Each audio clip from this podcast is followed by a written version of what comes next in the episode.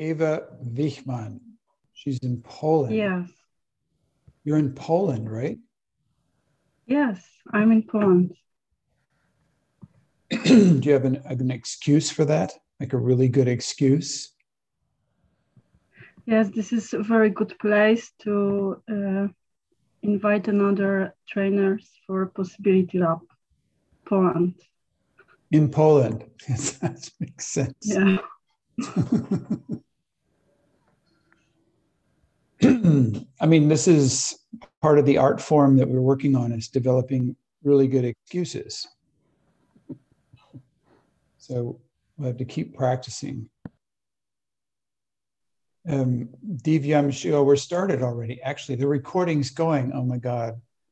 Okay, no more sleazy side conversations because the red dot is blipping on the side of the screen. And for all of history, until until the magnetic storm wipes the memory banks clean, this will be recorded for posterity. Does anyone would like to say anything besides hello, mom? Something else besides that? Anybody like to share something?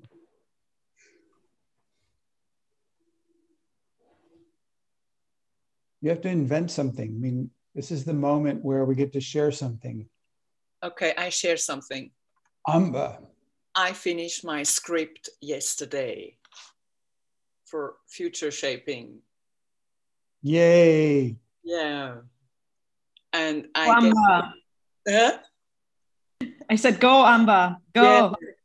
and I gave it to four people and they're gonna edit it. Well, they're gonna what? Don't believe a word they say. The first book I ever wrote, I gave it to 15 friends.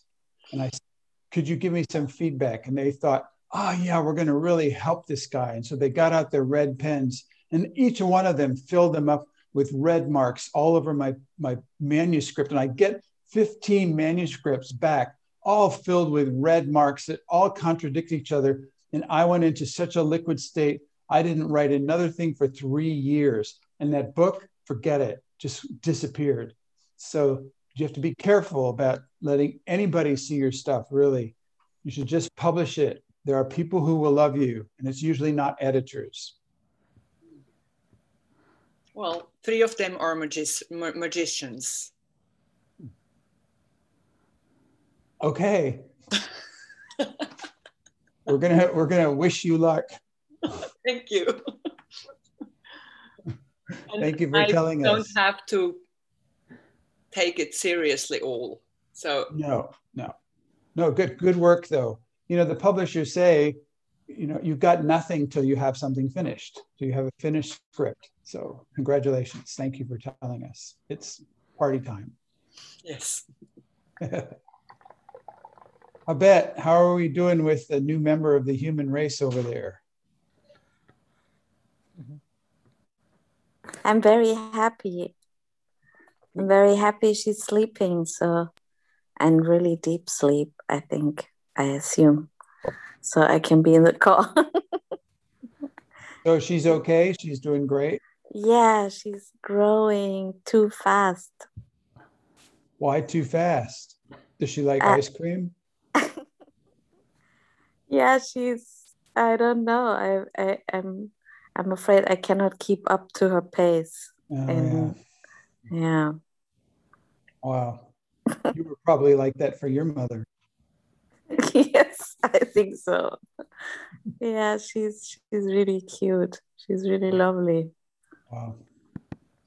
Thank you. I think she's cuter than I was.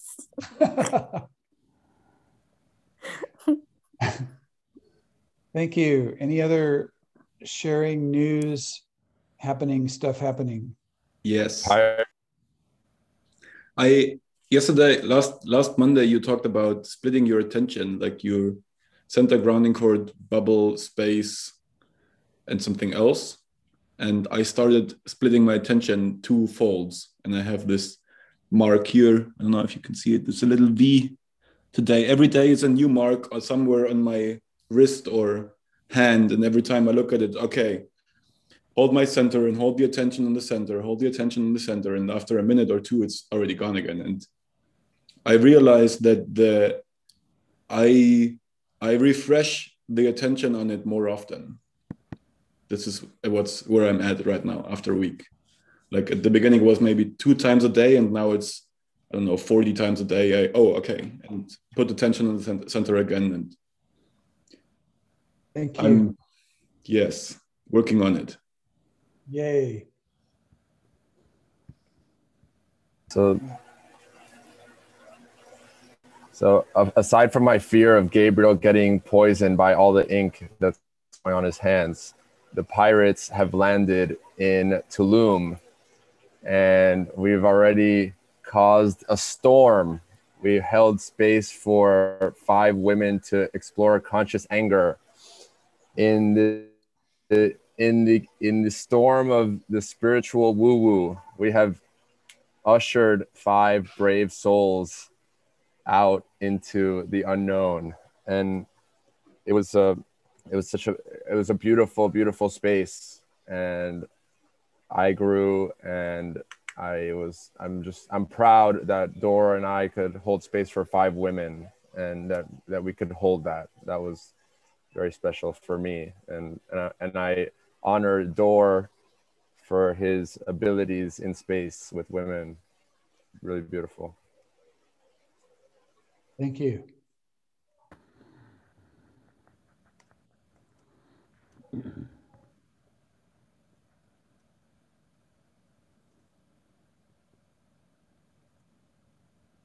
Okay. We're about to enter this section 6J on page 133 called Heal Yourself of Beliefs. I was working on a website called Eight Prisons lately. It's still not together yet, but the prisons are, are what's between a human being and adulthood. And uh, they're frameworks or contexts or game worlds or part of it has to do with your, our beliefs. So it's so powerful the way the brain has this capacity or maybe a necessity to grab onto certain constructs as if they're real and true and to manipulate them around but the reverse actually happens. Like we get manipulated by these things that we're holding on to. And so one of the beliefs of one of the prisons is the beliefs and traditions and customs and prejudices of your birth culture. That's one of the prisons. And another one of them is the beliefs and traditions of your of your birth religion like the religion that most of the people around you as when you're born have. And it's this field so we're diving in here together because because if if a person like one of us if we're holding on to a set of beliefs we're holding on to beliefs then that serves as a buffer zone between us and the present or us and reality because reality does not come with beliefs. And so if we're trying to be in extraordinary relationship and yet we're trapped in a field that's separated from the present or separated from reality because of this belief buffer. We're so disconnected from the people and, and the environment around us that being in extraordinary relationship is essentially impossible. And so it's a huge barrier to overcome to face into our beliefs. And so let's see what the guy wrote about healing yourself of beliefs. He said, beliefs act with powerful force in ordinary human relationship because in ordinary human relationship, beliefs are regarded as having validity. Beliefs are regarded as having validity. The usual, although often unspoken justification for beliefs is that they can serve as a crutch to supply weak minds with at least something to hold on to. But beliefs do not actually provide anything to hold on to because any person can believe anything about anything. Any person can believe anything about anything. For instance, villagers on one side of a mountain can believe that the most sacred and holy thing in the world is a hot dog, and that the proper way to pay respects to this most holy of objects is to sing daily prayers of praise to the hot dog. For them, the greatest sin would be to eat a hot dog. The villagers on the other side of the mountain might believe that the most sacred and holy thing in the world is also a hot dog, but that the true and righteous way to honor the sacred hot dog is to eat it in the company of friends with relish. The greatest sin is to waste the hot dog by not eating it. Which belief is true? How could one belief be true if a, if a contradictory belief is also true? This is the insanity of beliefs. Beliefs justify their irrationality by including in the fine print below the belief, in the fine print, the following stipulation. Here's my belief, and any contradictory belief is wrong. Unquote. Each belief guards its own validity by disenfranchising all other beliefs. This is all fine and dandy as long as the two kinds of villagers stay away from each other. But when villagers who consider their beliefs to be, quote unquote, the one true way, encounter villagers of a different persuasion, they must regard the others as infidels, blasphemers, and enemies of the faith. The almost unavoidable result of a meeting between villagers who regard their beliefs as reality is war. Look at human history. In a world that is actually as wide and free as the sky, beliefs act like bumpers and clappers in a closed in pinball machine game. Boing, men cannot feel. Ping, pang, children should be seen and not heard. Tuck, tuck, tuck. Fords are better than better than Chevys. Fords are better than Chevrolets. Mercedes are better than BMWs. East is east and west is west, and never the twain shall meet. Ding, ding, ding, ding. Women are unstable and should only work in the back office. Boing, boing. I am not allowed to do that. Clang, clang. Our way is right, their way is wrong. Tilt, and so on. Any phrase you speak or think that begins with, we have to, or I cannot, or you must, or we never, is a positional stance that may be coming directly from a belief.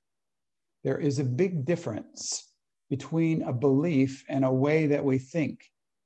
You may say, I believe, when what you really mean to say is, I think or my best guess is, or based on my experience, I conclude that, and or an experiment I'm trying is. An important experiment is to check your use of the word belief. You may regard a belief as if it causes a reality to come into existence. Actually, the opposite is true. Beliefs block you from being able to use the parts of reality that lay on the other side of your belief. A belief is a scab on the mind that provides you with a ready made answer when there actually is none. You get that? This is a this is an amazing thing. I don't know. It says it. So it's just like you got to get a picture that what you see around you is what is painted on the inside of your box. Your box is your psychological survival strategy, and you're not actually seeing the world. What you see out there is what's painted on the inside of your box. It's this huge filter. And when there is a part of the box where there's a question like who where did the sun come from or what happens when i die or which is better coca-cola or pepsi? You know there's this there's this no answer. There's a and so what happens is if we take a belief and we put a like a plaster a band-aid over the hole with this belief and then we have an answer. So then so this is what beliefs are usually used for is to cover over unanswerable questions with some kind of answer. So the box thrives on ready-made answers. Take for example death. We have no answer to the question what happens after i die? The box feels out out of order when it has no answer and the box would rather have any answer than no answer at all. Having no answer leaves an unprotected gap inside the box's defenses. You get that? If you have no answer you're you're undefended that is why myriads of beliefs about what happens after we die have been invented if we use a belief to answer the question about death, for example, either a standard off the wall, off the shelf belief, or something more customized, then whenever we come around to questions about death, we do not have to stand in a doorway open to freezing cold answerlessness. The box pulls out the appropriate belief, slaps it over the opening, case closed. Next question, please. If the belief is torn off of the inside of your box, it reveals this a wound. The wound is a rejection of the raw experience of being faced with not knowing. The wound occurred in some previous circumstance when the box decided that it was not okay to not know. So, probably if you looked at your history, probably in school, you will find a decision that you made in some stressful situation where you decided it is not okay to not know. The difficulty with using a belief to avoid experiencing that you do not know is that sometimes it is irrefutably the case that you do not know. Healing yourself of beliefs involves modifying the design of your box so as to be okay with the experience of not knowing.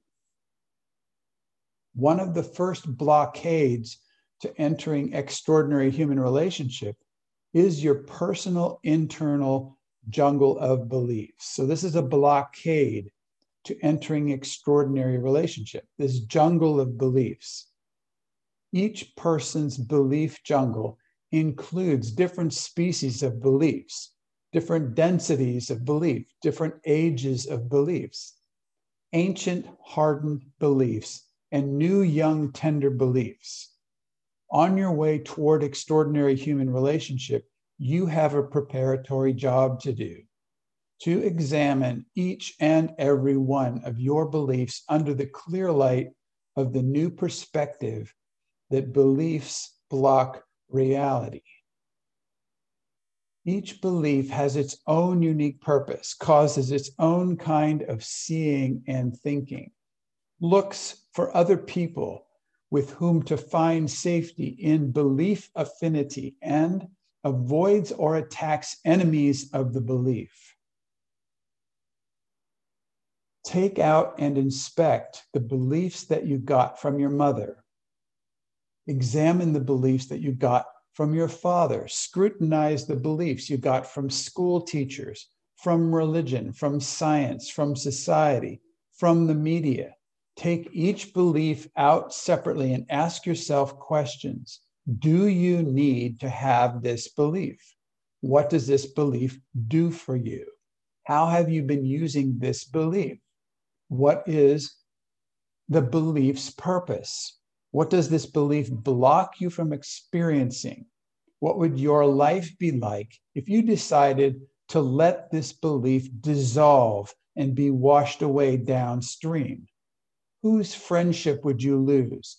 what might you gain? You may already know about your belief jungle.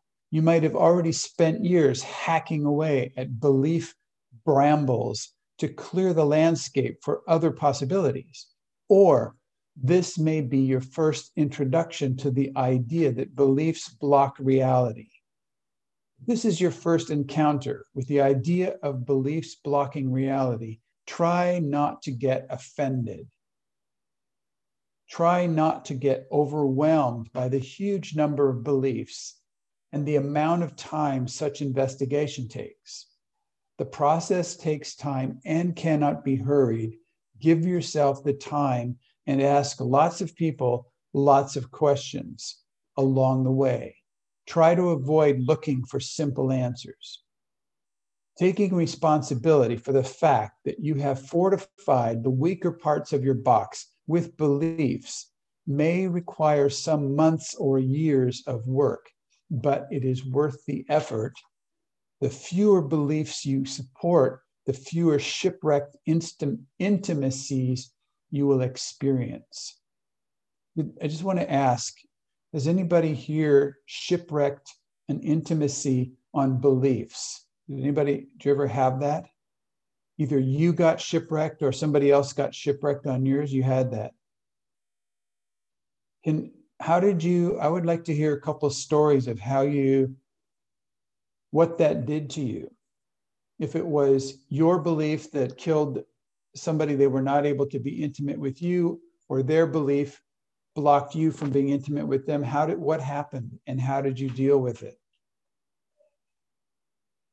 Anybody want to share that story?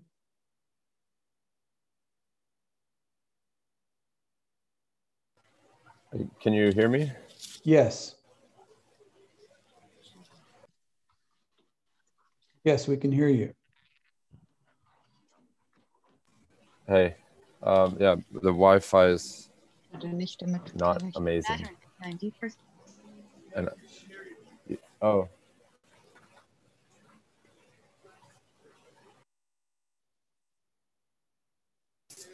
yeah. So I I I noticed this happening all the time. This um this quality of beliefs blocking intimacy, especially being here in Tulum, where most people want to have these beautiful spiritual experiences and then we collide with each other. And i i notice myself getting like us getting into box battles about what what is the work and which way should we go and what's what should we do next? Should we go do more yoga and meditation or should we do this other weird emotional work stuff? And at some point I, you know, this it it it sort of weaves into the experiment I'm doing about responsibly encoding and decoding messages, mm. and it it results in at at some point my awareness coming in, stepping in, and realizing the box battle is going on, and and dropping it, and then having a conversation about that with them, about the about the fact that I have a belief and they have a belief. And and and like asking the question like how can we what can we either what can we agree on or what how can we both face this this battle together? And yeah that's that's the experiment i'm working on now. And and it's i've found myself getting stepping into much deeper connection with with people and dropping my belief that this is what people should be doing. That that that you know the emotional body work is what people should be doing. And through that deeper connection allowing more people to come in and experiment with us because they loved the the connection that we had and the intimacy that we were able to share in a moment and yeah thank you i want to keep on sharing because I I grew up with a priest as parent and it took me so far that I went into a monastery for one year. And there's nothing to argue, there's nothing to say if someone believes. And what it creates is uh, tons and bunch and thousands of young people having just one word, which is I believe. And then there's nothing anybody can say against it. And through that, there's those thousands of young people who have been living with me in this monastery, walking around being super lonely because there's nothing what can come close or what can touch them because the belief is stronger and you cannot dare to say anything against I believe. Yeah, thank you. I solidified a belief at the beginning of the year that I will no longer ever take a client into a different container, like a friendship, especially a friendship. Mm, and just looking at what you were saying, Clinton, I'd love to take these questions to that. Um, I just, I've had some disastrous relationships because I thought that I could create a way to for a client to become something else in my life. And I don't I haven't quite figured out like if it's ever possible to break the break the power differential that exists. So I just wrote it off at the beginning of the year. I said, no more. It's not even possible. Let everybody know that will never happen. Like ever, ever, ever. Because it's just, it creates a mess later. Um, and I'm sad. but I, I that I don't know what else to do about it. So I'll take the questions to it. Thank you. Vera, go ahead. Well, I also want to bring Thank the you. Thank you, Jenna. That the, also the beliefs about relationship, shipwreck relationships. And I have had shipwrecks in my relationship, many, many, many relationships, exactly because of what I believe a relationship should be instead of uh, being with what is what is or what is happening. And I, I had a relationship where uh, it was even trying to get out of the kind of traditional uh, monogamous um, construct of relationship with all the different um, assumptions of what a normal monogamous relationship is and i jumped into a total a, a completely different still construct of polyamory where uh, there was beliefs that I, there were, I had beliefs about it and one of the beliefs is that that I should, you know, I, that things work of a certain way and I shouldn't be jealous or I should be okay with this or I should. So it had all these shoulds and beliefs and assumptions too. And because I was adapting to the beliefs and adapting to a, a fantasy, adapting to an idea of relationship, uh, of, of beliefs around relationship, what, what other people wrote about relationship, uh, it, it shipwrecked because I wasn't, yeah, I wasn't being mean. I wasn't honoring where I what I wanted or what I didn't want, and so it it it really shipwrecked. Yeah, thank you.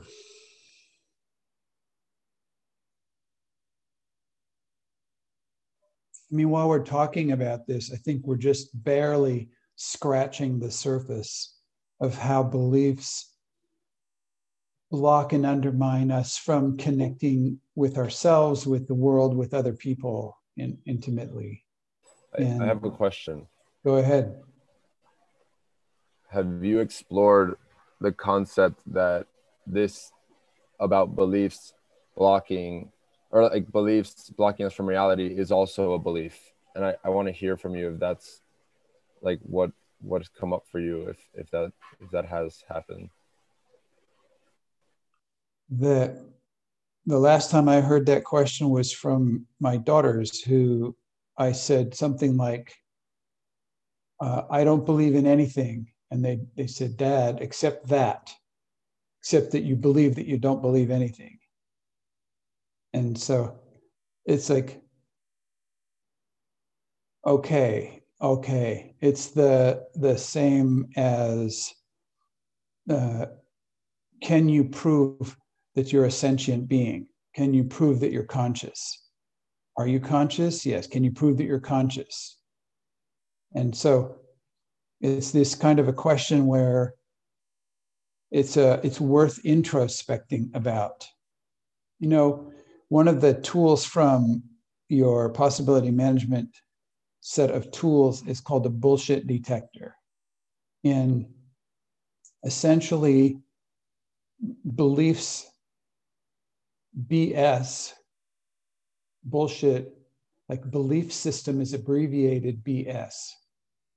Concept of you know b- belief system equals is a B is you can abbreviate it BS. And so any kind of so then then what do you like this this is a serious question of any form of belief system whether good or bad right or wrong republican democrat et cetera green purple any any sort of belief system if it if it's involved it involves beliefs there's a, a bullshit factor involved in that a heavy duty bullshit factor and so the question, I mean, for me, my ongoing question is I've, I've redesigned my bullshit detector to have half of it include me.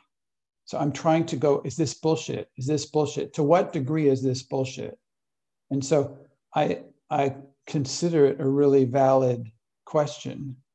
And, but it's one that it's most effective if we ask ourselves or ask our possibility team. So I think that for me, one of the biggest values I've gotten from my men's group and my possibility team have been detecting my belief systems, detecting the bullshit. So I, I consider it a completely ongoing and valid question at any moment. Like, to what degree are you bullshitting yourself right now about what your what belief are you holding?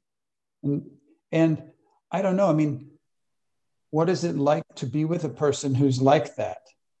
What is it like to be with a person who tolerates, does not tolerate bullshit, at least unconscious bullshit?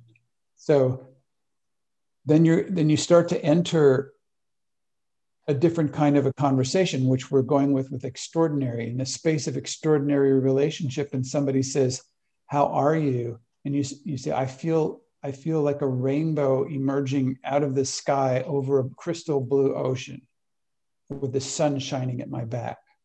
This is how I am. And okay, is that true or not? I mean, is that is it real or not? How how can you quantify the experience of feeling like a rainbow emerging over the crystal blue ocean? How, do, how does one, at the same time, it has an effect to, to stand in or claim that that's what you're experiencing in the moment has an effect. It has a, a result. And is the result bullshit? Well, maybe, maybe not. You can try this as an experiment on yourself. You know, if one of the biggest learnings I had about this was I was working in a small training company in Prescott, Arizona, and my job was to try to convince people to come and do our training. I was the enrollment manager. So I would call people up on the phone and and I would try to convince them to come and do this transformational training where I had been in myself and I knew how valuable it was. But the thing was, at that time, I did not know about depression. I did not know that anger and sadness mixed together caused depression. And so I would go in the office to some degree depressed and I would feel it. It would be horrible. I didn't even want to pick up the phone. How am I going to talk to somebody to do and do a transformational training when I'm feeling, you know, 42% depressed? But then I would pick up the phone and I'd start to talk to somebody, and within 15 seconds, the depression was completely gone. Was absolutely and was absolutely out of my body because I was creating value for this person over there. I was serving somebody else over there by creating possibility for them to handle their financial problems, their time problems, their self image problems, whatever it took, whatever was in the way for them to come and do this training. And we were collaborating together to solve these problems. I didn't have depression anymore for the rest of the day. And so, so this is there, there has this kind of effect of creative, creative bullshitting. But the thing is, there's this line, and you and if you cross the line, there's this line of integrity or this line of somehow being responsible for what you're causing to happen over there in the other people in your world to cause that to happen. And is it valuable? Is it useful? Does it serve? And there's this line that you can cross really easily. And so it's it's easy to try to think that if you can manipulate people to like you, then they actually like you. This is going to cause problems. And so, uh, anyway, I the question of of the, the connection between a belief and bullshit is this is relatively solidly established and that's what's being spoken about here in the book that if you have to believe something you are like for example there's this question do you believe in god? And then then there's people who who who who will use your answer either to support you or to kill you whether you believe in god or not. So you know if somebody asks you that question you have to be kind of really careful about your answer because who, who's asking? Why are they asking? What are they going to do with your answer? I mean it's a yes or no question. Do you believe in god and it's like, what is God? Or what do you mean by you? Or what do you mean by believe? Or what what's so you can start asking all that, but you, you know, this kind of a, a question has no basis in reality because you know god whatever whatever the god thing is you don't have to, why would you have to believe in it if there was a God thing, you would directly experience it moment to moment, and there would be no need for belief.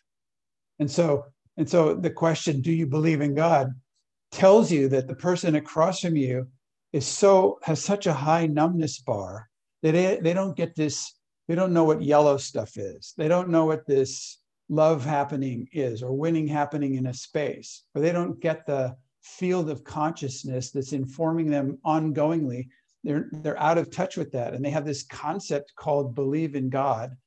And they want to defend their concept by killing you if you don't believe in god. In, in whatever they if you answer the question the wrong way. In any case this is not philosophy class. However beliefs have a serious effect of getting in the way between a person and reality.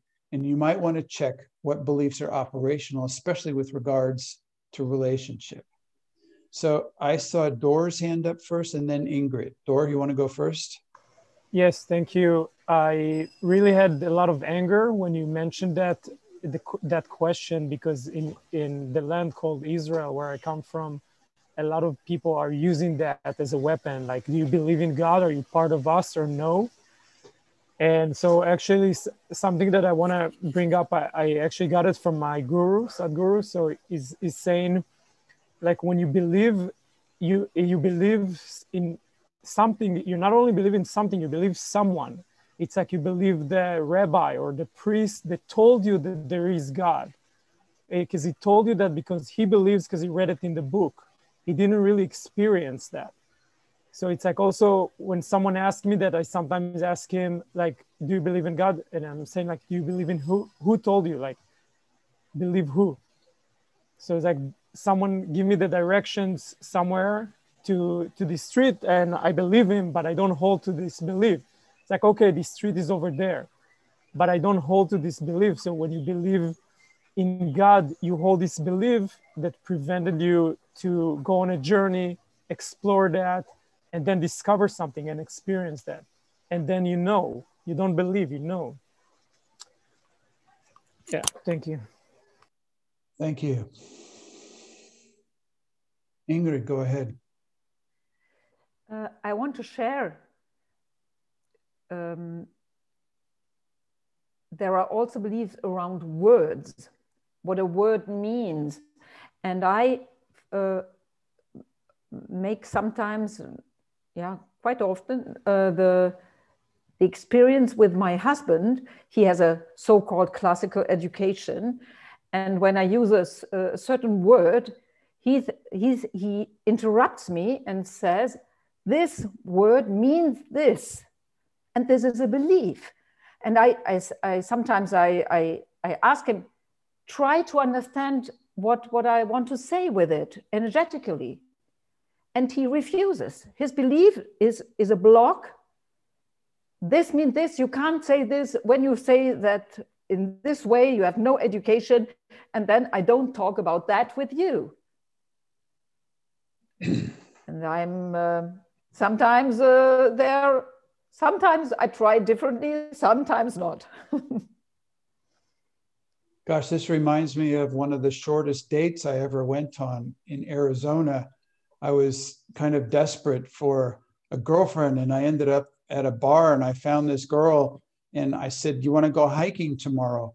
She goes, Okay. And I said, Well, I'll bring so I'll bring us a picnic lunch. She goes, Okay. And so we drive out to the rocks and I unpack this lunch and I made one of my favorite kind of sandwiches, which was peanut butter, cheese, and lettuce with a little mayonnaise and mustard on it.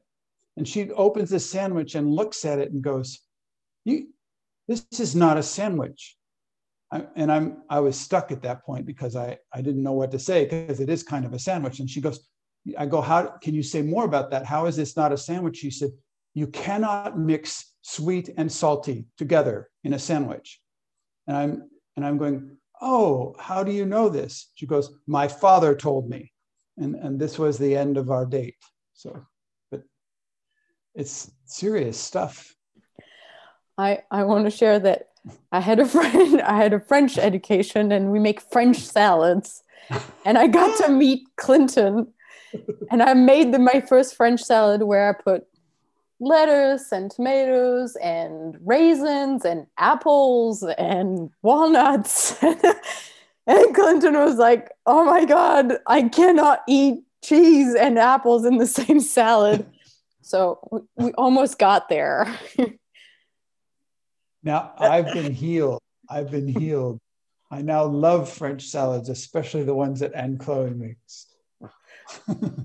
I wanted I wanted to say something else. What? That in I didn't really get this thing about like shipwreck, but I get a sense of relationship where maybe especially in relationship where both people like people are on a path of evolution that sometimes there will be um in the relationship one of the box will just flip will just say that is the belief I will not give up for our relationship. This is, and it, but in a way, it's unconscious. It's just, no, you're wrong. I cannot be with you. I cannot listen to you. I can't. And it's this huge, um, like flip. And I think it, it has happened to me where I was on the other side and not getting why this flip was happening I mean like i thought we were having a conversation i thought we were whatever evolving and then this other person refused to talk to me ever again and and and then i'm now i'm sort of having this one wondering about okay when did that when did i reacted like that? Somebody was trying to talk to me and i flipped and i and i cut the relationship.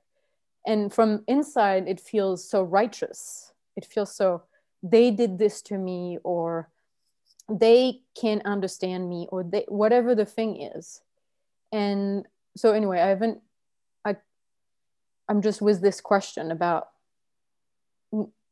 when did my belief um, like put me to sleep? Like like tighten me so so strong that it was i chose the belief over the relationship. Yeah thank you. There's another side to the story of beliefs, and that's how beliefs bond us too. And, you know, I can use that same peanut butter, cheese, and mustard sandwich story because you taught me to love those sandwiches. And walking down the hall and talking to a guy, who, and we had the exact same sandwiches in our bag, and it was like instant friendship. And so, so there's this other piece about beliefs really bonding people. I mean, and I mean, I mean, mean, it's such a fascinating thing because we meet each other at this at this set of beliefs that bond us, and there's these forces of evolution at work in our awareness, and we grow, we build matrix, we get distinctions, we do experiments, we unfold new discoveries, and then all of a sudden the the thing that was binding us then becomes a you know we some one of us grows. One of us you know is is not the same holding the same belief that we were. And so, like, how can, so it, it creates a kind of bond, but how stable is the bond? If the if the bond is based on none of, neither one of us will ever change our belief, it doesn't actually fly in reality.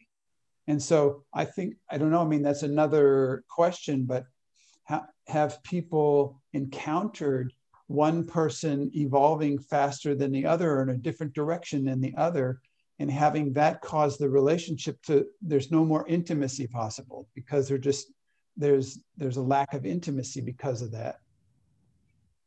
So i think somebody else was going to say something before. Somebody else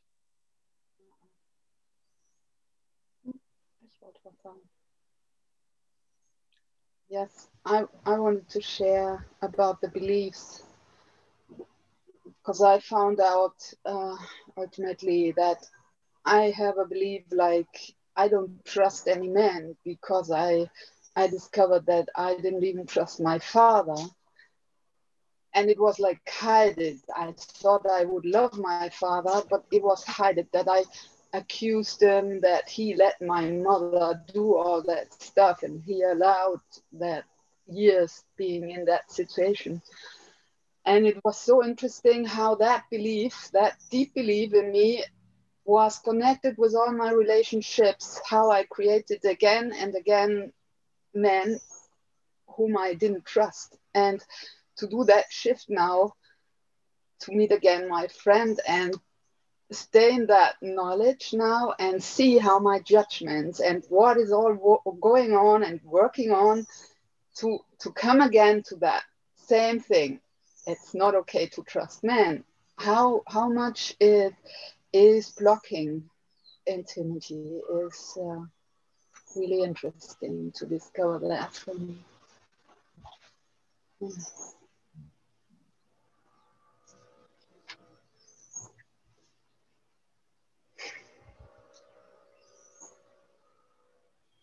And you brought up another another I have called... I have a, I have a question, Clinton. The go ahead. The distinction is actually between knowing and believing, and there is moments when I just know, and it's like that point of the edge when I just go with something that I that I just know and then also I somehow I, I take the risk that it's another belief. I don't know until I have gone. And then I see what is revealing. And if the results are, let's say, enriching or expanding, then I know that it was the right thing to do. And or at least it looks like. For me, this is an important distinction that the, the, there is something which is different than a belief. And this is something I, I would call like a deep knowing or a deep sense of this is what needs to be done now and this wouldn't be a belief.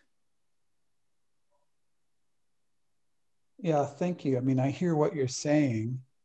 And at the same time, so often I have believed that I know. Yes. And so the deep knowing turned into more of a story that I believed in. I mean, you know, because it, I make up a story, then I believe my story is true. And then I have this knowing.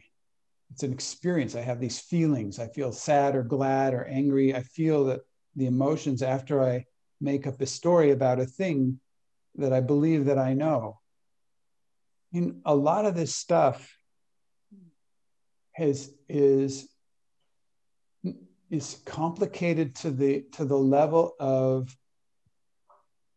uh, forcing us to pay attention in completely different ways to what's happening and what's possible rather than relying on old technologies like believing or thinking that we know.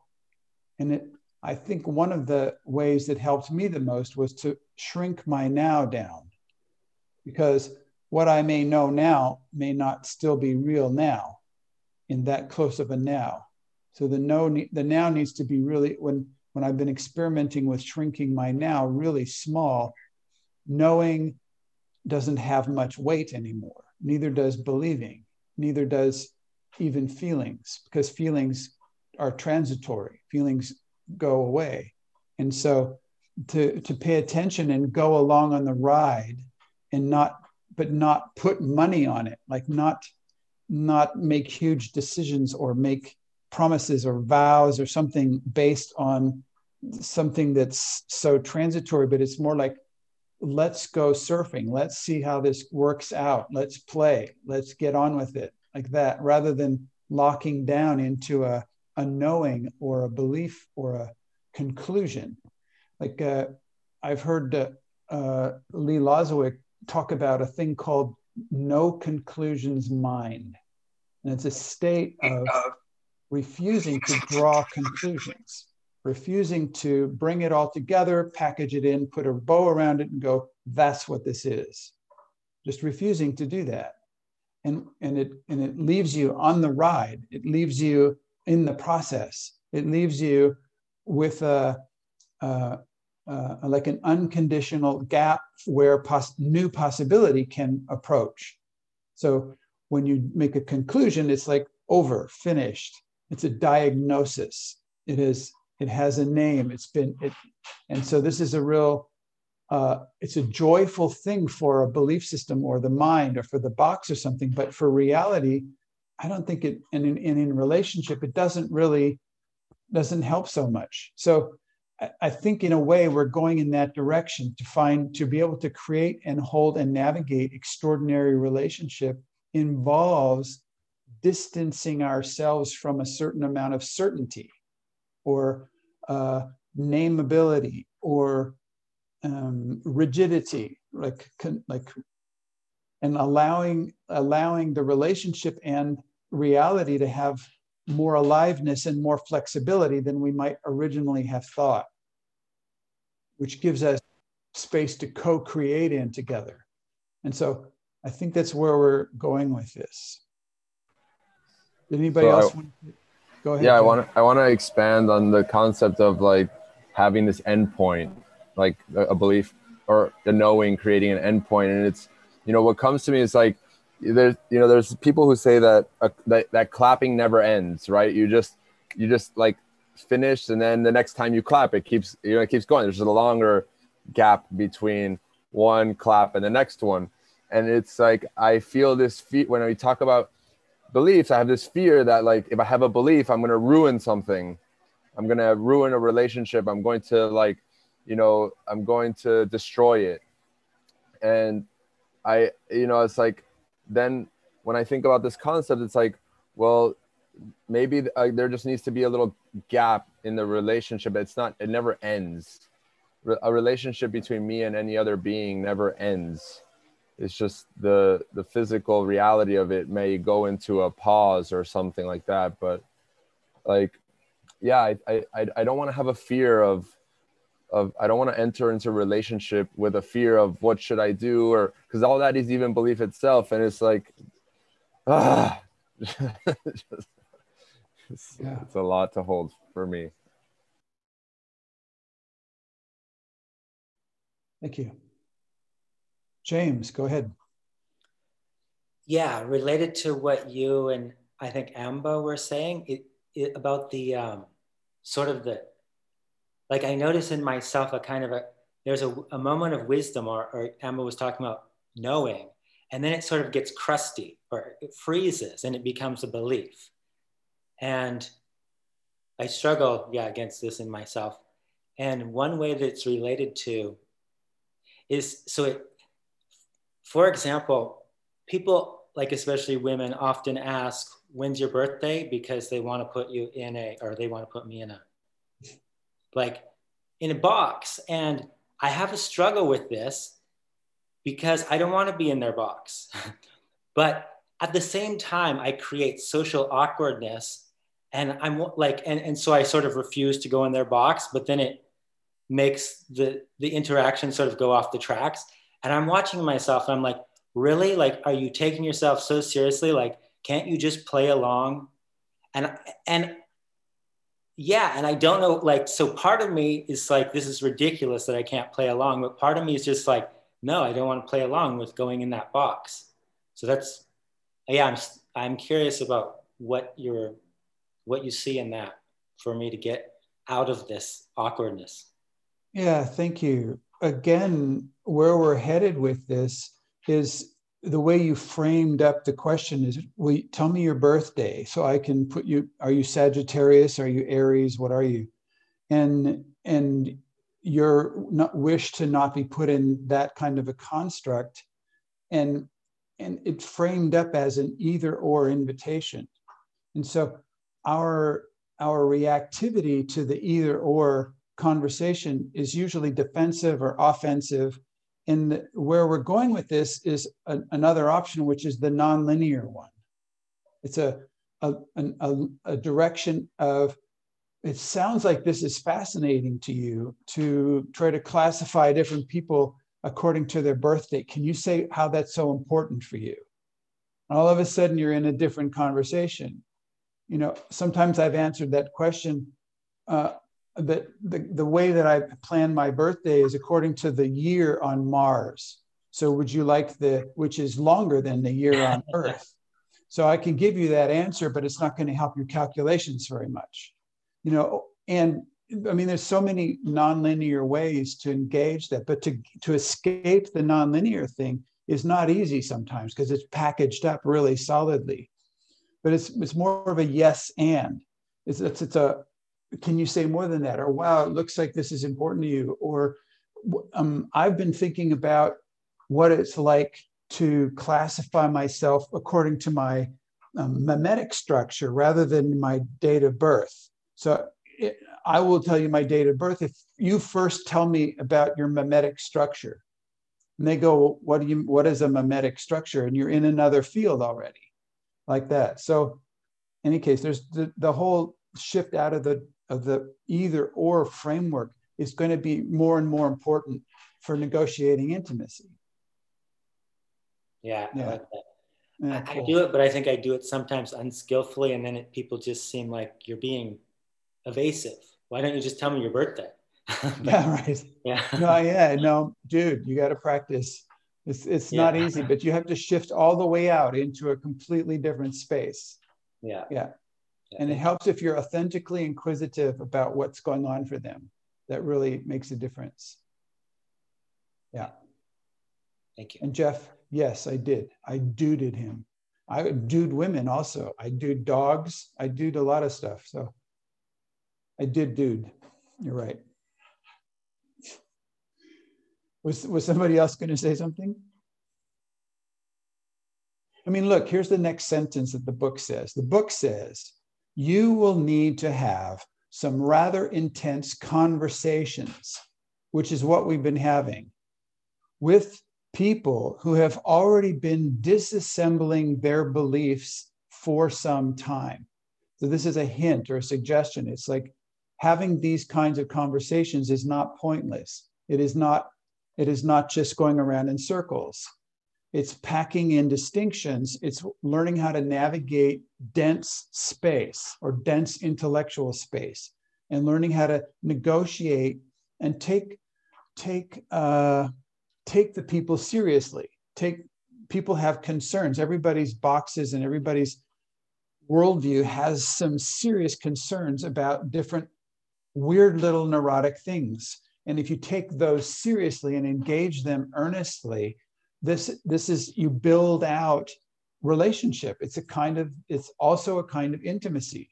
And so when people offer to to argue with you or people offer to contradict your your statement then then hit it then go for it and go gosh yes i love these kind of conversations. So where did that come from or what's the what's the construct behind that perspective compared to the construct behind this perspective and what's the what's the purpose of each one And is it the same purpose or are they different purposes? And you can dive into it. And the, the reason is it builds out your ability to navigate these kinds of spaces. So the, the thing is, your box may have prevented such quote unquote dangerous characters from being included in your usual circle of friends. You get that? People who have these kinds of questions or beliefs or positions or those, you may have excluded them from your circle of friends because they seemed dangerous to your box. So your box may automatically exclude those characters from your world. But these people are never far off. When you are clear about wanting to floss your mind of beliefs, helpers will pop out of the woodwork. So even in this team here, there's amazing mind flossers in this team. I, maybe you're picking it up, but there's crap that gets stuck in the between the memes in our brain, and and until you get in there with the mental floss and pop these like irregularities out onto the table or onto the mirror so you can look at them together that if you don't do that they're stuck in there. And so it's great to do this to to uh, have this kind of a conversation and chloe and i or she set up actually in the trainer path uh, a, um, a dharmic uh, debate um, in the the distinctions it was a distinction battle um, that that uh, she arranged between people on the trainer path where we would defend a distinction in possibility management with and and what and the distinction was radical responsibility i think can you say yeah. something about that yeah, it was there is no we in radical responsibility or in responsibility. And I mean, in a way, it was amazing because because I I mean, if I would listen to it, it's recorded. You can you can listen to it. I, I can post it in the the study group, and but there's a way that we can all there's also this way that we can see the belief that we have about what radical responsibility is or what we is and how how those things come together or not. And but it was also this battle for the same thing. Like we were all we were all on the same team um really fighting to get to get this clarity and to floss, I guess, to sort of mental floss um, this irregularities around the experience actually of, of radical responsibility. And I mean, I just, um, I, about what sort of Emba and said, it's like, I think there's a difference between, there's an experience. Like, I don't, there's something called experience and and and that we can speak from that or we can move from that and but i think what i what i personally choose is instead of being sure of my knowing which is for me it's such a my box freaks out to try to be sure of my knowing is okay i am doing an experiment hmm. I am do I'm doing an experiment and it's working more or less and it doesn't mean that I won't protect it with a sword of clarity. It's not because the first person say it's wrong that I'm be okay. Um, but I I it's it shifted a lot my life when I started um, interacting with it and with people with what is the experiment we're doing at the moment and and so and then we can change it it can be maybe it's not the appropriate experiment. There's other experiments to be done. It could be shifted. Um, it I, I don't know. It's it helped me. So the the practice thank you. The practice that you could take to your possibility team for example if you want is just called distinction combat. It's called the distinction combat. And you're you're you're passing back and forth, you're facing into is how to work with this distinction and deepening the distinction in your context of the space. So it's a fabulous, uh, uh, what do we call it, process. It's a fabulous process. So, and it, I, I want to finish this sentence that says, when you are clear about wanting to floss your mind of beliefs, helpers will pop out of the woodwork. So I'm, the offer is anytime you want to have one of these conversations, throw it up on our on our uh, Telegram page, and somebody can can take you on. You know, you can. It's worth having these discussion there, and your intentions in these conversations can be to take apart your own beliefs before your beliefs take apart your chances to be an extraordinary human relationship. But taking apart your beliefs. So there's a there's a little box here. I'm not going to show it to you because there's no diagram, but it's called the map of the technology of beliefs. Here is a little list of observations about beliefs. Nothing in this list is to be believed. The list is offered here as a map to use while making experiments to find out how beliefs actually work. So a map is not true or false. It is not, a map is not to be believed. A map simply offers clarity, a certain level of clarity, and it's either useful or not useful. So in this map, it has five points. Point number one beliefs are a band aid, a plaster, placed over a hole on the inside of your box so that you do not have to experience not knowing. Point two beliefs have no relationship to reality at all. Point three, any person can have any belief about anything.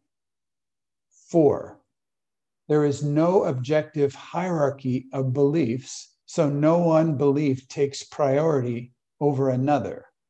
And five, if you make beliefs valid in your world then you will unavoidably have a war between your belief that says this is right and that is wrong, and another person's belief that declares with equal fervor the exact opposite.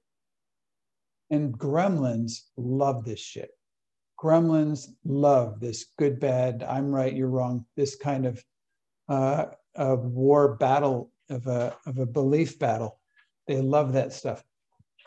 but if any person can have any belief about anything, then beliefs are about 10 cents for a dozen. So you can get beliefs really cheap and you can just uh, carry a little packet of beliefs around and ever you ever have to use one, you can you can give it away to the poor beggars who are sitting on the street. They're asking for something, you can give them your beliefs and see what they can do with it. Mm, I, would like I'd like to add something. Um, We're listening. I, I'd like to add something about the knowing, and I I want to clarify what I went what I meant with knowing because it's like knowing is for me is not like I know it is like this. Knowing is now it's the moment for making this phone call. Go. So I I want to have a restart or a redo and saying this is more like, I, actually don't know what the word is for that. When I just know this is the time for, it's the time, this is the moment for this. And I just do it. It's, I, I know it, it's the right thing to do. And so it's, it's rather an intuition or rather um, moment of clarity. So I just want to plant that that this is what I meant with knowing. All right, thank you.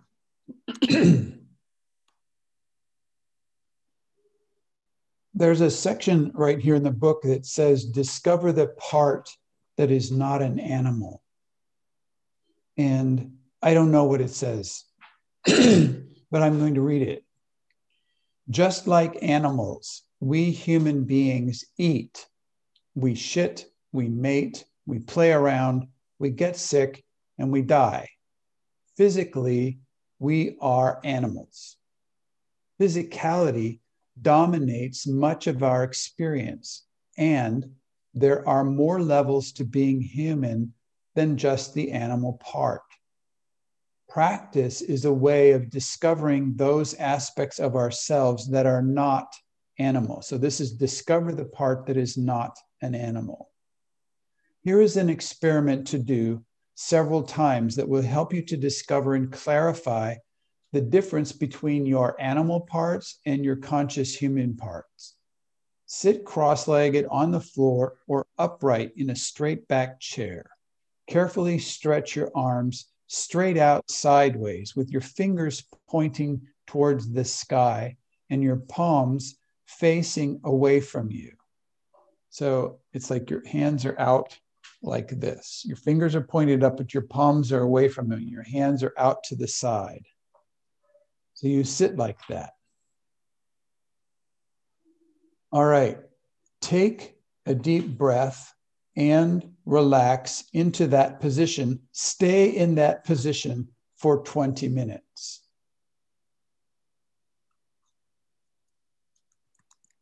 Within a short time, you will be intimately involved with distinguishing the difference between animal and spirit. The animal part will be feeling pain in your shoulders, in your wrists, in your back, your arms, your neck. Soon the pain is compounded by shaking muscles, sweating, moans, contortions, nausea, and so on. The animal part is screaming at you. What? You fucking crazy? This hurts. You are hurting me, you idiot. Ow, ouch. Oh, ah, stop this. Hey, it's hurting. I'm going to die. This is what the animal part does. Contrary to your animalistic certainty of impending doom, you will not die, not from this no matter what it feels like, no matter what the animal is screaming at you, you will not die from holding your arms out sideways with your fingers towards the sky and your palms facing out. You may have sore muscles for a few days after that, but there will be no permanent damage. In this experiment, you will notice that the animal tells you to put your arms down as soon as it reaches some level of discomfort. Your spirit, your volition, your conscious will has the ability to not obey the commands of your animal part. The value of this exercise. You can distinguish. Your spirit can keep your arms out there for 20 minutes or even longer though keeping your arms out can be excruciatingly uncomfortable for the animal part in you. If you do this experiment, plan to do it more than one time. The second time you do it, like on another day or a week later, the second time you do it, you will have a better idea of what was happening the first time. Learning to not obey the animal's every whim is a step in the direction of developing discipline. It's an experiential distinction between spirit and animal. Developing discipline lets you differentiate your spiritual body, your energetic body, your archetypal body from your physical animal body and its limits. So it helps you distinguish that. So I did not start counting the time for 20 minutes. So I, and I did not say you have to do this. So all of you people who are holding your arms out, it's not my fault. Do whatever you want. So, you know, at any time in a talk, standing in line in a post office, wherever you are, you, you can hold your arms out like this and just start going, oh, this hurts, or, or I'm I'm not putting my arms down, or being silent and Buddhist and just holding your arms out. But this is a fantastic uh, an exercise that builds matrix and it builds the matrix that differentiates between the the archetypal energetic you know the being part of yourself and the animal part of yourself which is essentially avoids discomfort i think the beginning of this exercise when your mother serves your your dinner and and sees what you eat and what you do not eat and says eat your beans you know and then there's this you know there's this battle between the animal part that goes, I hate beans. I'm not eating those beans. They taste bad. I want to throw up when I eat beans. And the the mom part that says they have vitamin B, D, E, F. You need all these vitamins and it has bulk and it's protein. You eat your beans. I cooked the beans. I paid for the beans. Anyway, so this is the part of discovering what is not an animal in yourself. How are we doing? It is 6:15. We have the next section is called hooked or not hooked. And I think it's relevant. I just want to share that I I mean I I I had that realization before, but I used to be a professional swimmer and I swam for 25,000 kilometer. And I think it was when I was swimming that I really started experiencing the, the distinction between my will and my physical body and how much I could just keep swimming and just keep swimming. And it was, and it blew my mind each time that I could keep swimming. And one thought could make me stop. Like if I believed uh, those kind of voices, I can't, like the believing the really this belief, I can't, I have to stop, I'm sick.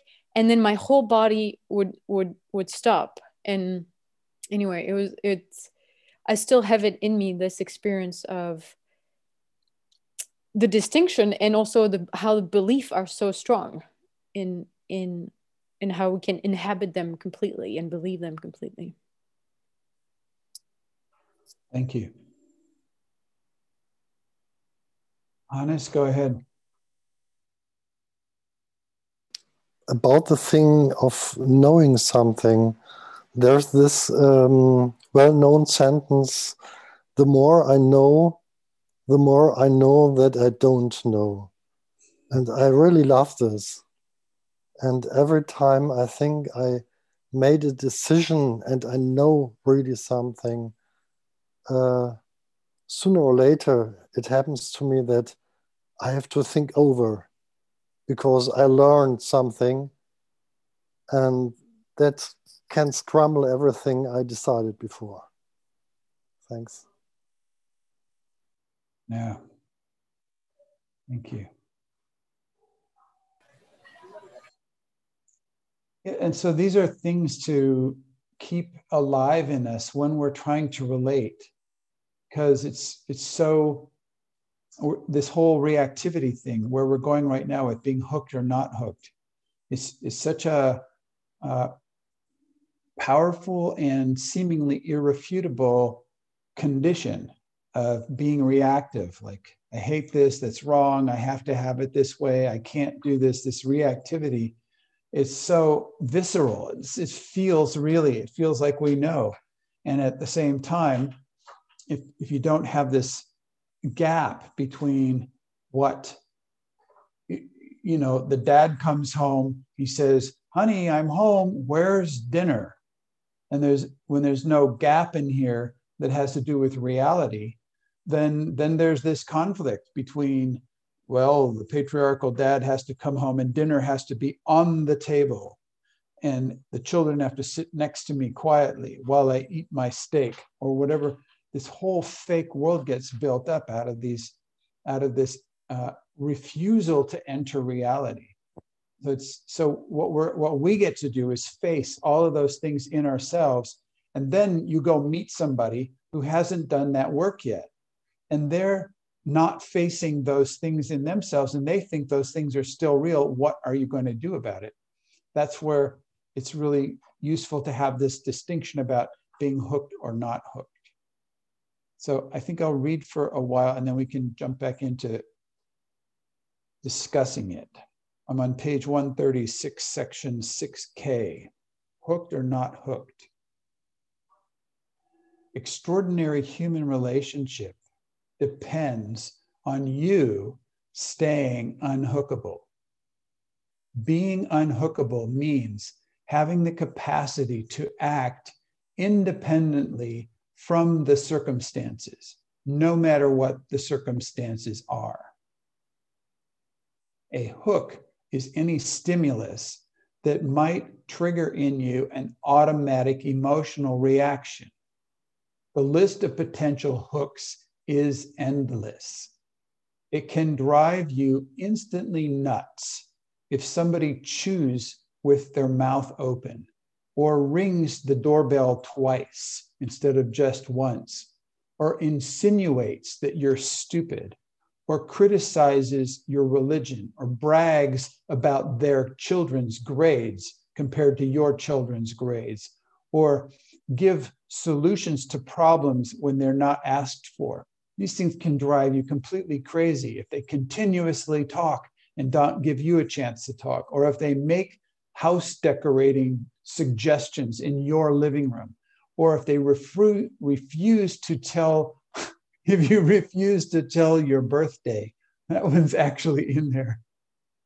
If you refuse to tell your birthday, it can drive people completely nuts, or give away a movie plot before someone has seen it. Don't ever do that to me, and so on. So, so these are things that are these are hooks. Obviously, it is not you that gets hooked. It is your box that gets hooked. You can prove this because different hooks catch different kinds of fish, meaning what the hooks that one person's box may, may that hooks one person's box might be invisible to the next person's box. So the, the instant you are hooked, you lose access to other possibilities other than your box's mechanical reactions. You forget what extraordinary and archetypal possibilities are and how to go there. You are stuck in ordinary human relationship the instant you get hooked. The brain dumps a truckload of chemicals and hormones into your blood system, and your adrenaline shoots through the roof. You cannot hide being hooked because everybody around you sees and feels the side effects of you being hooked. It takes a minimum of 15 minutes to metabolize the chemicals out of your bloodstream and return to normal again. 15 minutes you will never get back. Each of us contains a variety of internal characters or parts one of which, known as the gremlin, derives great joy by hooking other people, particularly other people's gremlins. Some gremlins entertain themselves by seeing how many people they can hook in one minute. Because once a person is hooked, the gremlin has won, taken over the space. Hooking others is also a strong defensive strategy for the box because once you have hooked someone else, they have no power to create unpredictable behaviors back at you. Once they're hooked, they're on automatic.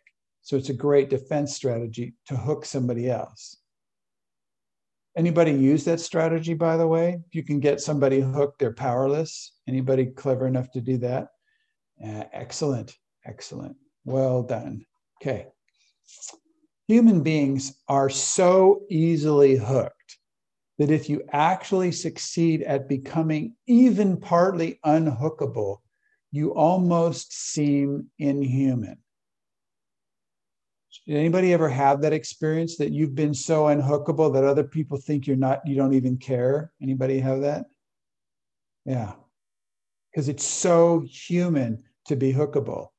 If something's happening and you're not hooked and you don't react, people think you're just not even touchable you're not a human being. That what they're really thinking is, I can't control you with my with my hooks. That's what you're out of my control. It freaks them out. And so, you know, if you are out of somebody else's control, you can be in relationship with them. If you are not out of their control, if they can push your buttons and hook you, you can't be in relationship with them. You know, they just get a robot, a machine. They push the button, boing, they get some response. You push a button back, another response. And if you go to a cafe, you can see people doing this to each other, and they're both talking at the same time and reacting and doing all this stuff, and they they're calling it a conversation. But it's amazing to sit next to them, just look at them, and they're both talking at the same time, pushing each other's buttons, and all this box to box reactivity. So staying unhookable while still remaining human is an art form. That's what we're that's where we're going. Staying unhookable while remaining human. Staying unhookable does not mean to not feel or to be isolated or to shut down yourself or be numb. It's not what it means to be unhookable. Unhookability is not a wall. Unhookability is not just a, a high numbness factor and a big uh, cutoff. It's not that. On the staying unhookable means that you perceive the hooks with great sensitivity and precision while still being compassionate. So, one of the ways to be unhookable is to shift slightly into a different space before the hooks have a chance to set into the psychological flesh of your box. You're staying connected, you're staying in relationship, you are listening precisely with great sensitivity to the hook, with precision and sensitivity, and you shift slightly into a different space where the reality that that hook is trying to grab onto does not exist. You stay totally in relationship. Staying unhookable is not so different from bullfighting. The toreador knows that a bull performs certain predictable movements, which are neither good nor bad. They are simply the movements that bulls make. To interact with the bull, the toreador stands with his red cloth to his side, not in front of him. The bull automatically goes for the red cloth. With the cloth held to the side, the bull runs past while doing no harm. The toreador stays in contact with the bull, but does not get hit. If the toreador holds his cloth in front of him, he would bullfight no longer. He would be hooked. So this is a huge thing. I've used it a bunch. There's on the, um, I've demonstrated it on, I think it's uh, demonstration video number two on the Create Possibility website. There's a fantastic demonstration of a woman learning to do this in her world. And she still does it. She's a uh, theater director. She calls herself a theater witch now. And she's uh, learned in that moment to hold the cloth to the side rather than in front of her. In her whole life before then, she was holding the cloth directly in front of her, wondering why she was hooked the bull runs towards the flag. You hold it here, you get hooked. So, hooks can be anything. They can be looks, gestures, sounds, physical objects. So, you cannot stay unhookable by simply trying to avoid hooks. You know what I mean? Like, if you think the thing's a hook and you avoid it, it's not going to make you unhookable. That will not do it. A true capacity for staying unhookable emerges through first admitting that you are indeed hooked when you realize that you are hooked. I mean, imagine that. Imagine what it would take. Everybody around you can feel your the adrenaline, the nervous system change, the whole your face changes, your posture changes, everything changes. You're hooked, and then you go, I'm not hooked. I'm not hooked and everybody going, excuse me, you know, th- this reactivity, this thing is the hook. That is it. So it doesn't, so the first step towards this is to admit, you just go, hooked, I'm hooked. My box is freaking out, got me, I'm hooked. And, and really say exactly what hooked you you know, when you said it with this tone in your voice, my mind thought this, and my box goes, Never, I'm never going to submit myself to this. And here it is happening right now. Just and you put it on the table. You just put it, you put, and that what that does is it educates your box that being hooked is not going to save it. It educates your gremlin that it cannot use this to get an adrenaline hit because you're putting it on, you're making it not secret anymore. You're showing everybody that you're you're noticing what's happening. You're going, you reveal your weapons, you reveal your reactivity and put it out on the table. So the first thing you do, and you establish relationships where you just go, I'm hooked. I need I need a emotional healing process about this. You write down the hook and and then it changes everything in your body just to take responsibility for your hook, for the hookability. You're taking responsibility for your hookability.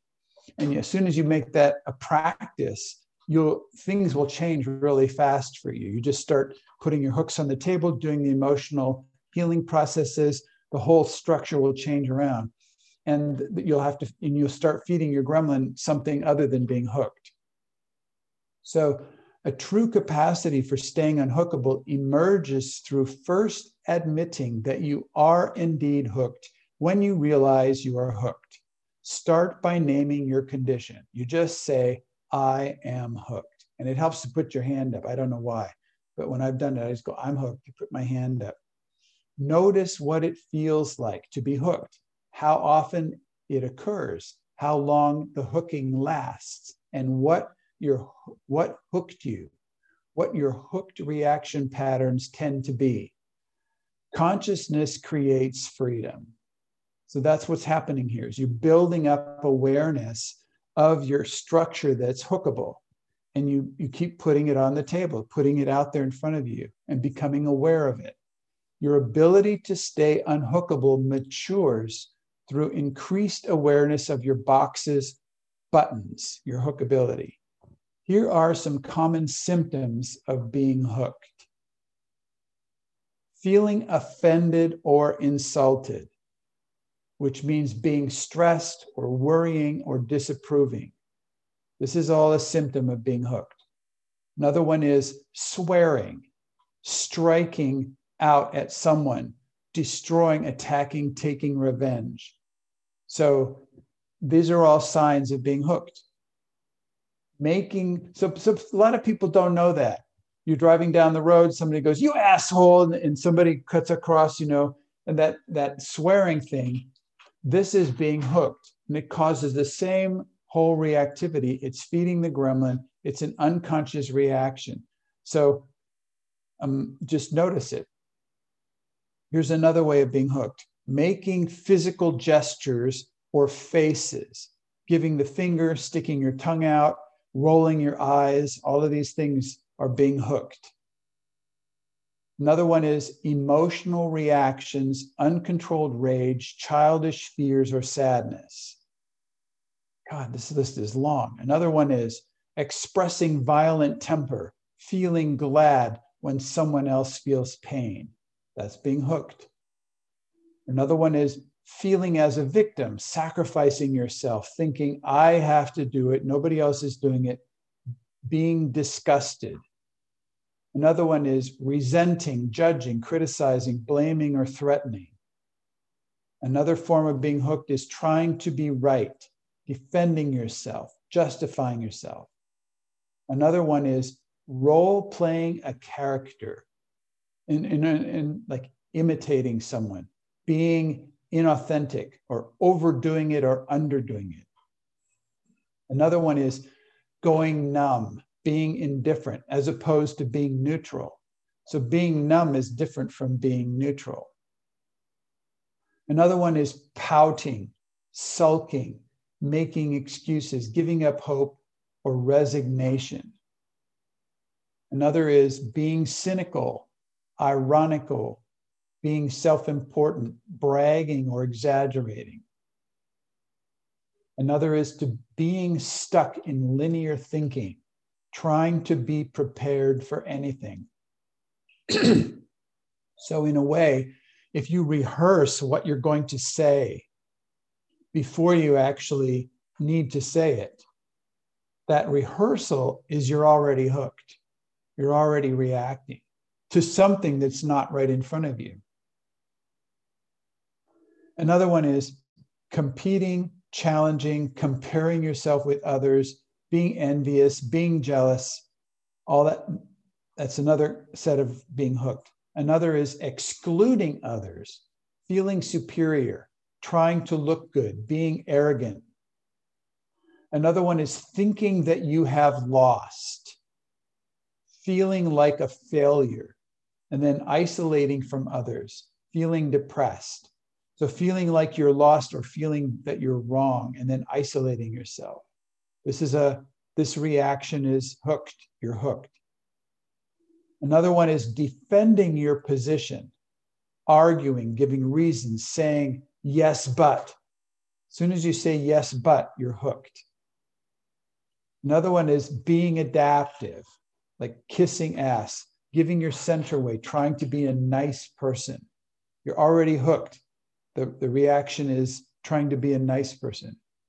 Another one is manipulating, blackmailing, forcing your way, trying to make order of things, like trying to make it fit your kind of order. This is a, being hooked. Another one is complaining, like there's a feeling in English called sour grapes, which which means like it's just a kind of revenge thing, saying, so what? I don't care anyway, like ignoring someone. Another one is backbiting or gossiping, triangulating, having arguments in your mind. This is hooked. Another one is forgetting your destiny or your bright principles. The moment you've forgotten those, you're hooked into ordinary.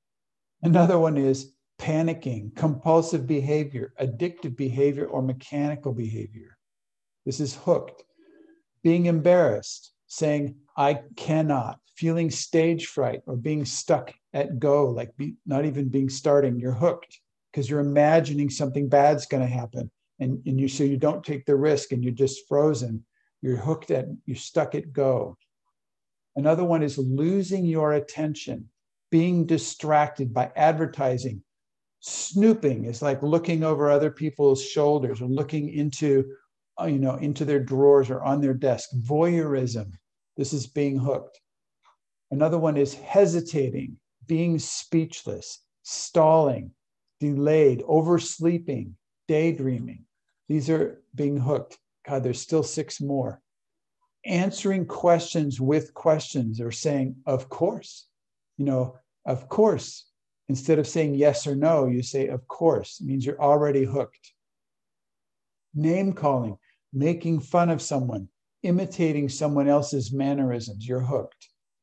Interrupting conversations, having to tell your opinion, having to do some something all the time. He's hooked saying always, which is a fake word, or never, which is another fake word, or trying to be perfect, or trying to be the best.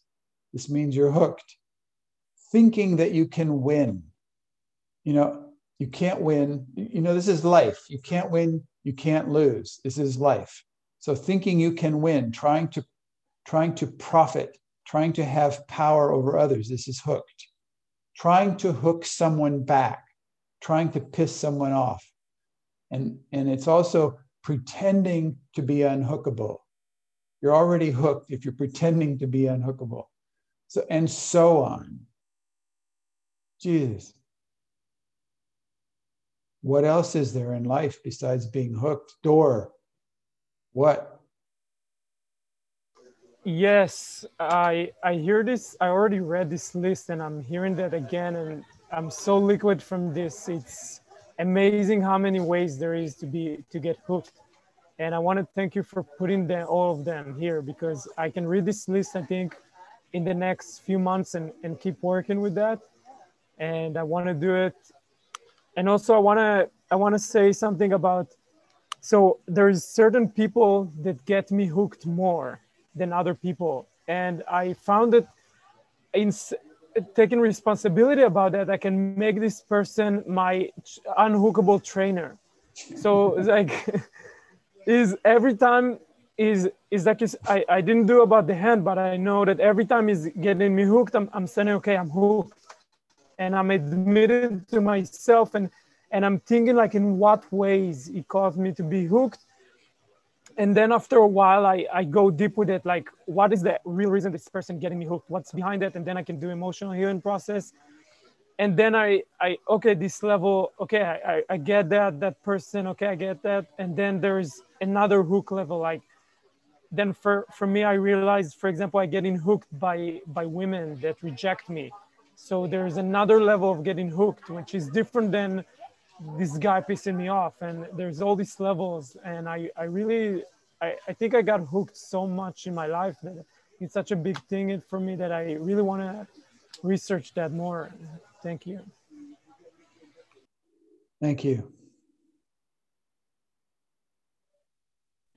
I remember a time in my life i was in in arizona I'll just a second okay and then we'll get back to you I was in Arizona and I was in this group and I, I, started to notice I was getting hooked. And I said, okay, every time you hook me, I'm going to give you a dollar. And so this, and so I did. I, I and I did this for a month. And it, it was so amazing to watch how the first week or so, almost two weeks, I, I forked out, I don't know, 50, I don't know, 50, 70 bucks, really $70. I and then and then it started to go down. There's something shifted. And so it was i could feel the hooks coming or something and i was i was still in relationship. I was but i was could discern the difference about this the reactivity and the pain of having to give the dollar was higher than the payoff of have the reactivity. And it something changed in me so this is also a way that works somehow irina Yes, thank you. Uh, I just feel so um, hookable. I don't know how to say that. And Yeah, I want you to, okay, thank you. I just want you to spell the word for me so I can uh, understand it better and study because it is. It's not such a common word in a dictionary. It's another one of those words that like got like a voyeurist. It's not so much in the dictionary, but it's H O O K, like hook, like fish hook. Ah, Hookable, A B L E. Okay. Hookable. Thank you. Yeah, you're welcome. Clinton, in your list, it said that you are already hooked if you answer a question with a question. And before you said, like, to answer the question of what's your birthday with, like, or to find out what's the reason, why are you asking this? Like, can you say more about, can you say more about the difference of one being a hook and one being maybe navigating the space? Will you do that, please? Yes. So there's, for me, it seems to be like some sort of reactivity with having a question on a question. So it's like, I don't want to I don't really want, want to answer you. And, and instead I just put something out there, like, like it's, it's something that some, no, you have to go first this this kind of energy like i answer i ask a question no you have to answer answer my question first and the other one is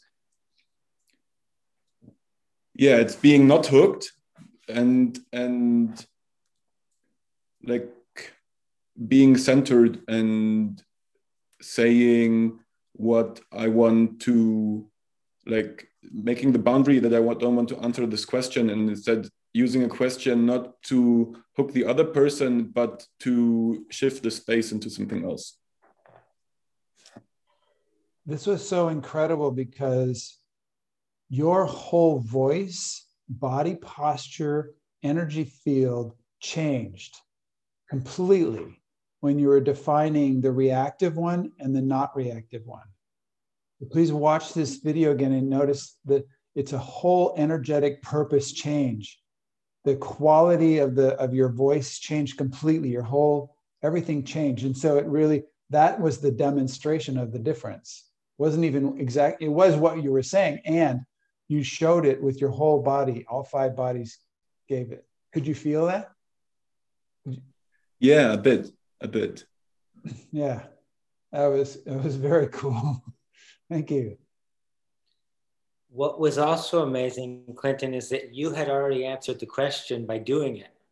He asked you a question and you asked it back, you asked him a question. So it had already been answered, but sort of invisibly. Yeah, thank you. Beautiful. It was mm.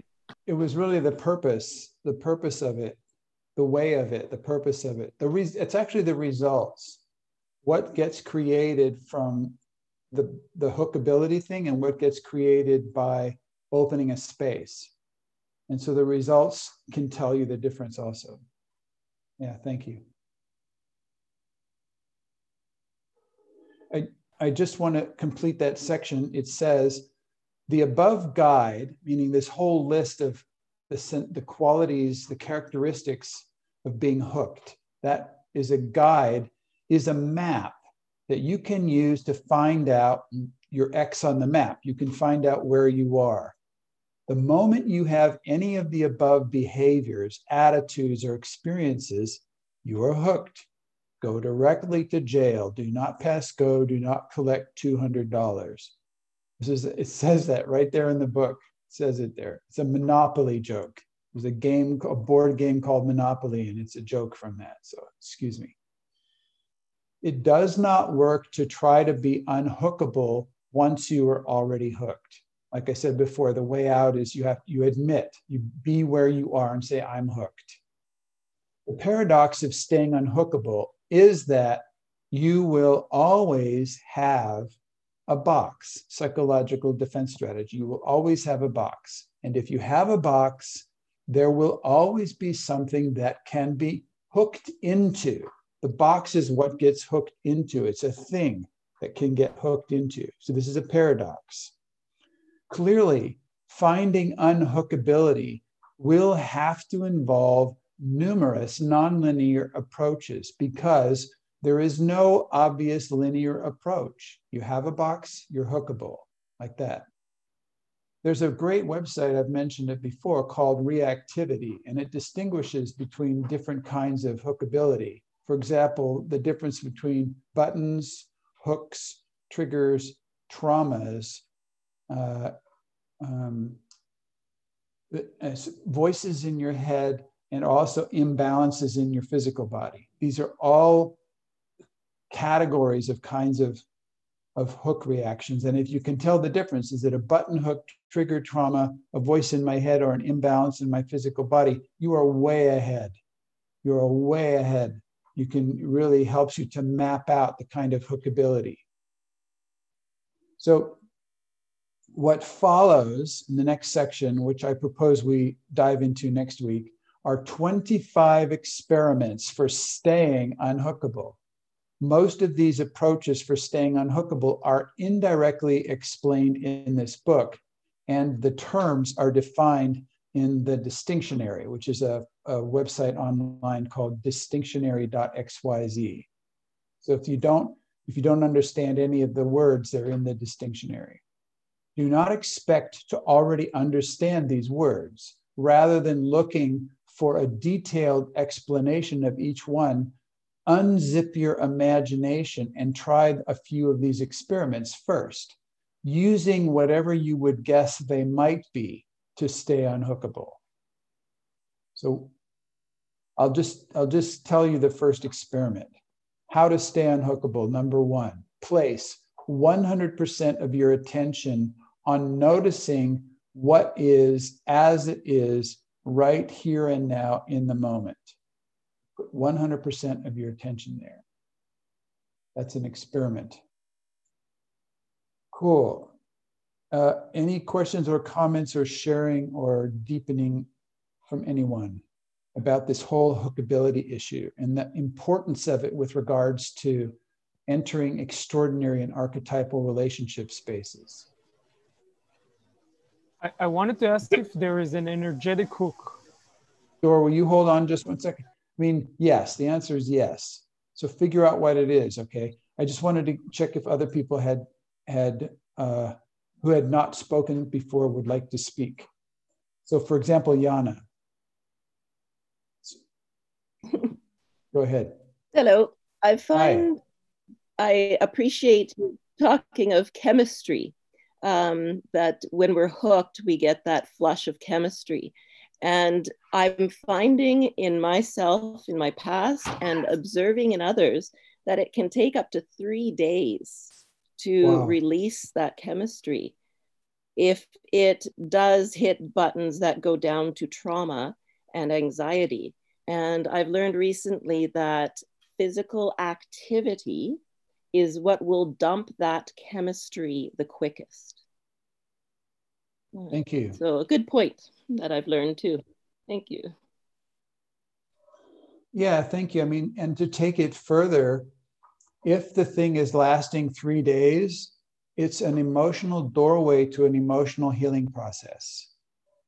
And if you do, if you use the doorway, if it lasts longer, if the if the emotional reactivity lasts longer than three minutes, really, if the reactivity does, it's an emotion and it's a doorway for an emotional healing process. And if you do right away that emotional healing process, it will go flat. It will completely be gone out of your system. So we've we've done that so often with so many people that it doesn't have to last three days. You just use it as a gift. It's a doorway for an emotional healing process. Do the process, half hour or an hour, you're, you're back to a completely different world, a whole new future. So that's, thank you. Thanks. Jana, thanks for coming by. I haven't seen you here before. Have you been here before? Were you here in the space before? Uh, I haven't been here before. No, Nicole invited me. Ah, great. Great. Yes, thank you. Yeah, thank you. I really like what you said about it being a gift, um, mm. because that is a gift. And I think it's a gift that most humans don't want to accept because you have to unwrap it. And, you know, there's that fear of what's in that package, but it's always a beautiful gift to, to process it out and move on from that. So thank you for using that term. Yeah, thank you. I think people usually do not want to unwrap it because they don't have the distinctions about the wrapping. They don't have the distinctions anger, sadness, fear, joy, feelings or emotions, high drama, low drama, gremlin. They just don't have these distinctions. So unwrapping it is not a, not a pleasant. There's no there's no real way to unwrap it. But with these distinctions, it's a treasure. Turns into a treasure. Thank you.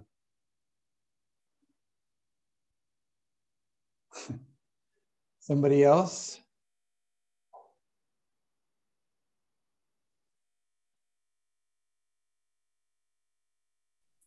Uh, yes, I I have a question because you said um, the first step is to admit that you are hooked, and I can I can I have this experience that it works sometimes, especially when it comes to my mother box about yeah being a mother, what I should be or do as mm-hmm. a mother. Mm-hmm. I can see how I get hooked by my 13 year old, and then I can be compassionate about it. And yeah, but there are many other areas in my life where I see that I go from one hook level to another, mm. even if I admit that I'm hooked. Then I just, yeah, with everything what you said from the list can it can happen. I mm-hmm. like I use manipulation or tell myself stories and and it feels like I'm dropping from one belief into another, even if I recognize that this is a belief. Like mm. I realize, for example, I'm lacking stability, and then I realize, oh, this is just a belief that I have to be stable or that there has to be continuity in my life. And then there's the next layer of a belief and the next and mm. if it's so tiring i i have the feeling for example with my relationship that was shipwrecked by beliefs that i'm still in that that i'm still mm. whenever i have a dream or a thought or an idea i can i can go from one layer of being hooked to another while i'm not even in a conversation or, mm. or there's nothing that could hook me yes yeah. i'm i'm doing it i don't know how I, I would not even know what healing process to ask for because it's so fast also goes very fast like a domino i don't know if this is the yes. game in english yes yeah. it's a chain reaction of hooks i don't know where where to start can I ask you a question? I mean, thank you for sharing this. It's such a human I mean, we can relate to this. And you've you've been around this stuff to be able to to ask that I can ask you this question. But when when this cascade of hookings, the domino effect of hookings, even inside of yourself, even when the person is not even there, where is your gremlin at that time?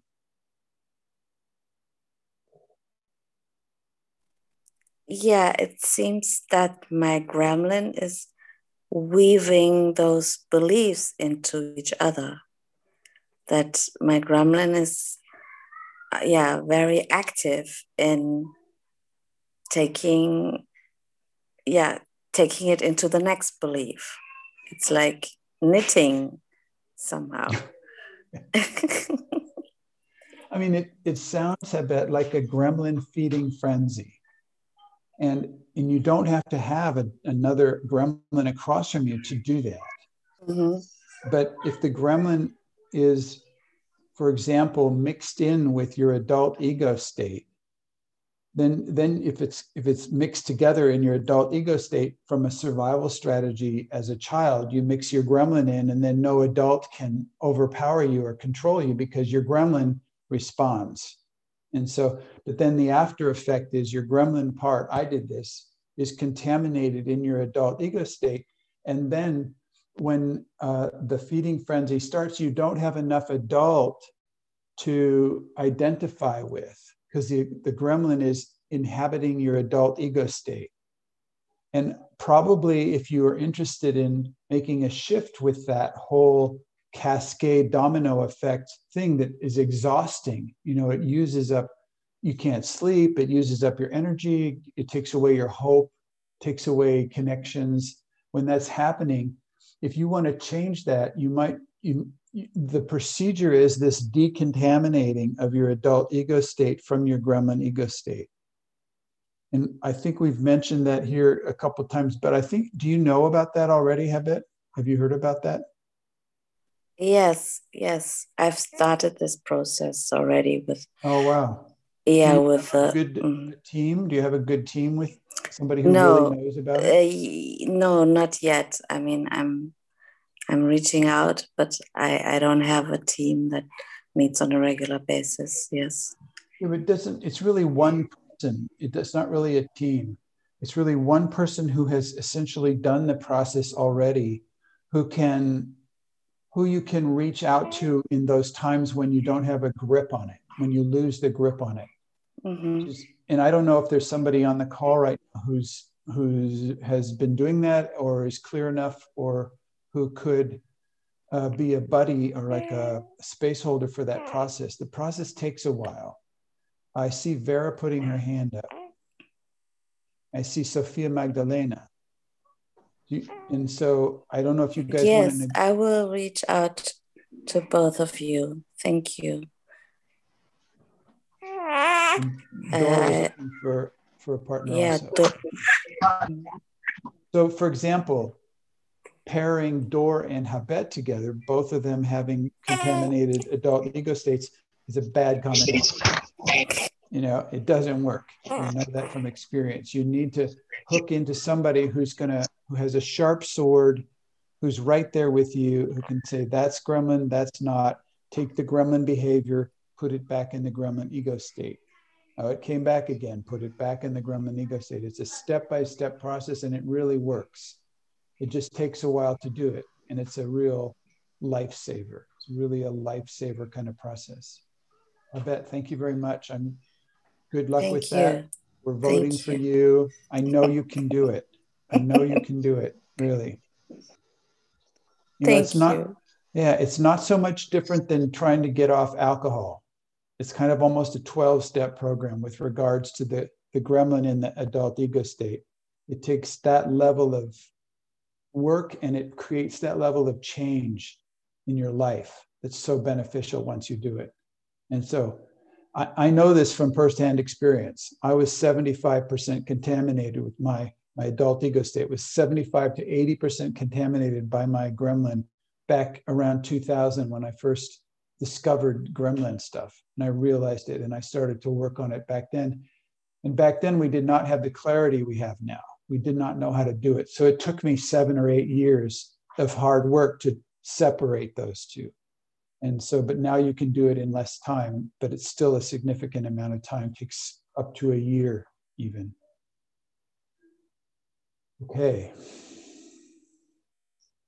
All right.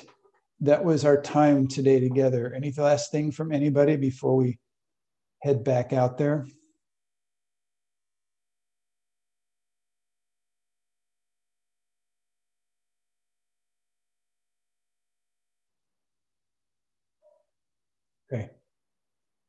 All right, you guys. Take care of each other, take care of yourselves. Make sure your gremlin is over there. Make sure the red flag is over here. And have a great week. Bye bye.